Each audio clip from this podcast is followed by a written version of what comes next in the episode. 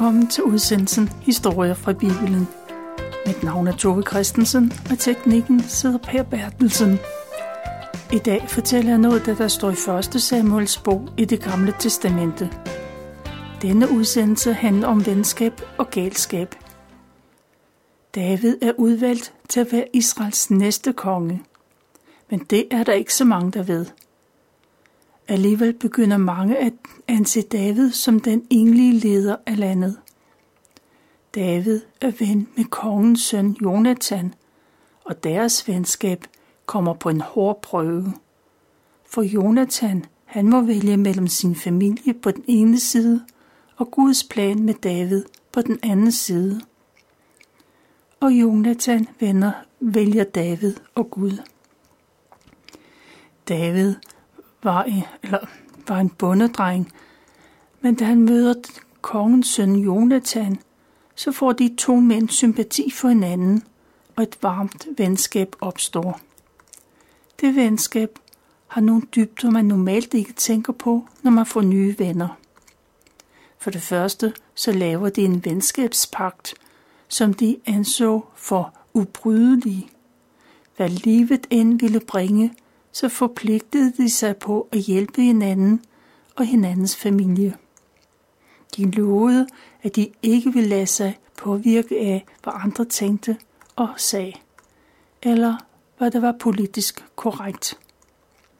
Deres venskab kom ud for alvorlige prøvelser, og Jonathan kom til at stå i valget mellem sin kongefamilies overlevelse på den ene side og bondesønnen Davids liv på den anden.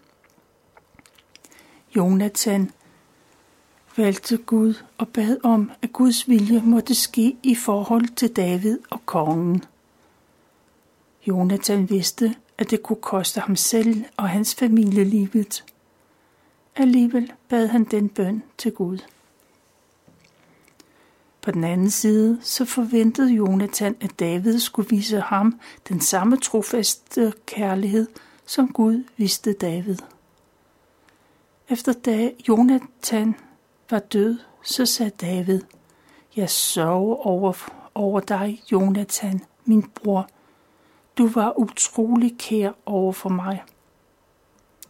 Det var ikke en kærlighed i seksuel forstand, men det var den kærlighed, der omtales i 5. Mosebog, hvor der står, at du skal elske Herren din Gud af hele dit hjerte, med hele dit sind og af al din evne. Det var den kærlighed, der var mellem David og Jonathan. Deres indbyrdes forhold viste, hvordan Guds kærlighed og trofasthed er over for mennesker, også mennesker i dag. Første gang David kommer til kong Sauls palads, er det fordi han er dygtig til at spille på strengeinstrumentet lyren. Han spiller for at give kong Saul lindring for de onde magter, der fylder hans sind. Senere blev David hele landets helt. Det sker fra den ene dag til den anden. I Guds navn går han ene og alene imod kæmpen Goliat. Goliat blev fældet, og David hugger hovedet af ham. Indtil det tidspunkt har de israelitiske soldater været modløse.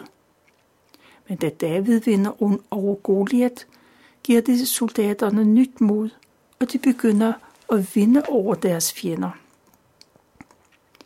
David står i spidsen for en enhed, og Gud er med ham, så de vinder hver gang. Snart er David en folkehelt, og kvinderne synger sange om ham. Kong Saul bliver jaloux, og han synger, øh, og hans syge sin gør, at han ser en fjende i den unge David. Saul forsøger at slå David ihjel. Først prøver kongen med list. Det skal se ud som om, at David bliver overfaldet af filisterne. Men David kommer uskadt tilbage igen, og så går kongen mere direkte til værk. Og David må flygte over hals og hoved. Han hopper ud af vinduet, ud i nattens muld og mørke. Han slipper væk, men kongens mænd eller de står på vagt, men han forsvinder. David gemmer sig hos sin ven, profeten Samuel. Samuel lytter til David, men han kan ikke svare på, hvorfor kong Saul vil David til livs. David tænker hele tiden på spørgsmålet, hvorfor? Hvorfor vil kongen dræbe ham? Hvad var det, han har gjort galt? Har han fornærmet kongen eller sagt noget forkert? David gemmer sig i en lille landsby, men det skjulested kan ikke blive ved med at være en hemmelighed. Snart får kongen at vide, at David opholder sig, hvor han opholder sig, og så sender han sine mænd for at hente David. Men Gud stanser dem. Han tillader ikke, at der sker David noget. Men han kan ikke blive i landsbyen. Derfor beslutter David at vende tilbage til kongens bolig. Han er bange, men han ved ikke, hvad han ellers skal gøre. Han kan ikke gemme sig noget sted i Israel, for han er kendt i hele landet. Kong Saul vil snart finde ham. David har måske flere grunde til at tage tilbage til øh, kongen. I hvert fald håber han på at få en forklaring på, hvorfor han er forfulgt. Måske håber han også på en chance for at forklare, at hverken han kan eller vil gøre kongen noget ondt. David er bevidst om den fare, han er i, og han ser sig hele tiden over skulderen. David opsøger først sin ven Jonathan. De hilser hjerteligt på hinanden, og David fortæller om sine tanker. Og David spørger, om han har fornærmet kongen, siden han er blevet udsat, eller han skal slås ihjel. Jonathan ved godt, at hans far har et horn i siden på David, men han har svært ved at tro, at han vil dræbe ham. Jonathan er sikker på, at hvis kongen har planer med David, så vil han have hørt det. Men David er ikke overbevist. Det kunne jo tænkes, at kongen kender til deres venskab, og derfor vil han ikke fortælle Jonathan noget. David er sikker på, at hans liv hænger i en tynd tråd, og han er meget forsigtig. Men han har tillid til Jonathan, for det er hans ven. David fortæller Jonathan, at han har brug for et tegn fra Gud. Et tegn om, hvordan han skal forholde sig til kongen, og sammen ligger de planer. Dagen efter skal der være fest på slottet, og David han er inviteret, men han har ikke i sinde at komme. Kong Saul vil sikkert spørge efter David, og Jonathan skal sige, at han har givet David lov til at gå hjem til Bethlehem. Hvis kongen så svarer, at det er i orden, så er der ingen fare. Så behøver David ikke at være bange. Men hvis kongen derimod bliver vred, så er det fordi, han har besluttet at slå David ihjel. De to venner går ud over markerne. Det er måske sidste gang i lang tid, at de ser hinanden. Måske er deres frygt for kongen ubegrundet. Hvis ikke, så tager de afsked nu. David minder nu Jonathan om deres venskabspagt. Jonathan sværger på, at han aldrig kunne finde på at svigte sin ven. Han beder en bøn om, at Gud må være med David og beskytte ham. Og de to aftaler, hvordan de skal meddele sig til hinanden. Det er for farligt at møde åbenlyst. Derfor skal det gøres på en måde, ingen øh, fatter mistanke på. Jonathan regner med, at tre dage efter, så ved han ved sikkerhed, om kong Saul er venlig stemt, eller om han ønsker, at David skal dø. Og han peger på nogle store sten. Om tre dage skal David gemme sig bag dem. Så vil Jonathan komme ud i nærheden for at øve sig i at skyde med bue og pil. Han vil skyde, skyde tre pile afsted. Og så vil han sende en dreng efter pilene. Hvis Jonathan siger, at pilene ligger længere fremme, så er der ingen fare. Øh, men hvis Jonathan siger, at øh, de ligger langt væk, så kan David øh, så skal han skynde sig at flygte, for det betyder, at kong Saul er ude efter David. Og så tager de afsked med hinanden. De ønsker begge to, at Gud må hjælpe dem til at holde den venskabspagt, som de har indgået. De ved, at det kan blive svært. Jonathan går tilbage til hoffet, og festen begynder. Ved festmåltidet sidder Jonathan over for kongen. Kongens herfører er der, men Davids plads er tom. Jonathan lader som ingenting, og kong Saul siger heller ikke noget. For kongen regner med, at der er en grund til, at David ikke er kommet. Men David er der heller ikke dagen efter, og så begynder kongen at undre sig. Jonathan fortæller, at han har givet David lov til at tage hjem til Bethlehem. Hans brødre forlangte, at han ville komme hjem til en familiesammenkomst. Derfor har Jonathan han givet ham lov til at tage afsted. Og så eksploderer kong Saul i raseri. Han råber til sin søn, at han er en udspekuleret og oprørsk slyngel. Han er en skændsel både for ham selv og hans mor. Kong Saul siger, at det er uhørt, at Jonathan holder så meget af David og spørger, om Jonathan ikke er klar over, at hele landet regner med David. Han er en større mand, end han selv er. Hvis David ikke dør nu, så ender det med, at han bliver konge. Kong Saul er vred. Det er der ingen tvivl om. Men Jonathan ville være helt sikker på kongens holdning. Måske var raseriudbruddet bare et udslag af dårligt humør. Og så tager Jonathan mod til sig og siger, hvad ondt har David gjort? Hvorfor skal han dø? Saul er så rasende, at han ikke kan sige noget. Han kan ikke sige et eneste ord, men han tager et spyd og kaster efter Jonathan. Han kaster for at dræbe, men han rammer ikke. Jonathan er nu helt overbevist om, at hans far er fast besluttet på at slå David ihjel. Jonathan forlader bordet og kommer ikke tilbage. Han kan ikke få en bid med mere ned den dag. Han er bange og ked af det på Davids vegne. Han ved, hvordan det kan, øh, han ved ikke, hvordan det kan gå med hans ven. Det bliver ikke nemt at overleve, og han er eftersøgt af kongen. Jonathan er også forarvet, for han kan ikke forstå hans fars handlinger. Men han må acceptere, at hans far hader David så meget. Han kan ikke gøre noget ved kongens vrede. Det eneste, han kan gøre, det er at advare sin ven. Næste dag, eller næste morgen, går Jonathan ud på marken. Han har en dreng med. Da de kommer et stykke væk, så skyder Jonathan sine pile afsted, og drengen løber for at hente dem. Skynd dig. Det ligger langt, langt fremme. Sådan råber Jonathan efter drengen.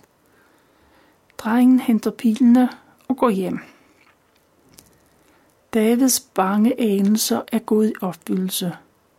Han har ikke taget fejl. Da drengen er ude af syne, kommer David frem fra sit skjul. De to venner tager afsked med hinanden, og Jonathan minder igen David om deres venskab. Og så skilles de. Jonathan går hjem, og David forsvinder ud over markerne. Han går en uvis fremtid i møde. En fremtid, hvor han skal leve som fredløs. David er en kendt person i hele landet. Alle ved, hvordan han ser ud, og mange anser ham som en helt. Hvis han bliver set, bliver det bemærket og kommenteret. Hvem som helst vil kunne komme til at afsløre deres opholdssted for kongen, bevidst eller ubevidst. Det er kun ganske få personer, som David ubetinget kan stole på. Han må stole på, at Gud er med ham også i fremtiden. ganske som Gud har været med ham indtil nu. David tør ikke tage til sit hjem i Bethlehem, for det vil være det første sted, man søgte. Men han opsøger præsten i Nub. Præsten bemærker, at David kommer alene. De mænd, der normalt følger med ham, er der ikke. Og det er unormalt og dårligt tegn. Præsten hilser på David med ordene, Hvorfor kommer du alene? David har en historie klar og fortæller, at han er på et hemmeligt opgave for kongen. Han har instrukser om, at han ikke må fortælle sit ærne til nogen. Han skal mødes med sine mænd lidt senere. Men de har aftalt et mødested. Han forklarer. Den forklaring dækker alt, og præsten kan ikke afvise det som en løgn. David er sulten, og han spørger efter noget brød. Men præsten har ikke noget almindeligt brød. Det er kun det hellige brød, der ligger på alteret i Guds telt. De brød er lige skiftet ud med nybagte brød. Hvis David vil have de otte dage gamle brød, må han godt få det. Og David har fået brød, men han har også et andet problem. Han spørger præsten, om han har et spyd eller et svær, han kan låne. David forklarer, at han kom så hurtigt afsted, at han ikke fik noget våben med. Han skyndte sig afsted for at udføre kongens hemmelige opgave. Han nåede hverken at få det ene eller det andet med sig. Præsten siger, at det eneste svær, han har, det er filistren Goliaths svær. Det svær, som David huggede, brugte, da han huggede hovedet af Goliath. Det må David gerne få, hvis han vil have det. Det ligger bag det hellige præstekjortel, godt pakket ind i en kappe. David er glad, for der findes ikke noget bedre svær. Når han har det, så kan han forsvare sig. David er nybegynder i at være fredløs. Han har meget at lære om at overleve den barske hverdag. Der er mange forhåndsregler, der skal tages højde for. Præsten og David, de står udenfor og taler sammen. Tilfældigvis opholder Sauls overhyrde sig i nærheden, og han hører samtalen. David tager imod brødene og sværet går. Men han har ikke så mange steder, han kan gå hen. Han vil ikke være i sikkerhed for kongen i Israels områder. David tænker, at det sikreste er nok at tage til filistrene. Israels fjender vil nok ikke fortælle kong Saul, hvor David er henne. Med Golias svær i siden går David til den store by i Gat. Det er Goliaths hjemby. David står uden for byporten og vil lukkes ind som en hver anden fremmed. Men David er ikke hvem som helst. Vagterne ser David, og de genkender ham. Jamen, er det ikke Israels kommende konge, der vil have husly, siger de. Var det ikke ham, kvinderne dansede og sang? Saul har besejret tusind, men David har besejret ti tusind. De ti tusind, som David slog ihjel, var filistre. David hørte, hvad mændene talte om, og så går det op for ham, at han har bevæget sig fra asken til ilden. Og David bliver med et meget bange. Han er klar over, at kongen i meget vel kan være værre end kong Saul. Og så beder David en hurtig bøn til Gud om beskyttelse. Sådan har han gjort mange gange før i vanskelige situationer. Og så begynder David at krasse på byporten. Han krasser vildt om sig og lader spyttet løbe ud af munden og ned i skægget. Han opfører sig vildt og utilregnelig. Vagterne blev bange for ham. Det ser ud, som om han har mistet sin forstand. Det er deres eneste forklaring på, at han er kommet til deres by og opføre sig på den måde. Det lykkes for vagterne at få fat i David. De tager med op til kongen. Selv har de ingen bemyndigelse til at gøre noget.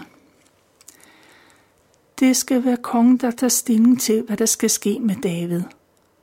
Ham, der har været årsag til, at så mange af deres lands, landsmænd er døde.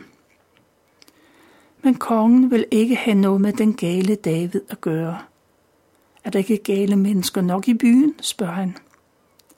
Også kongen er overbevist om, at David har mistet sin forstand.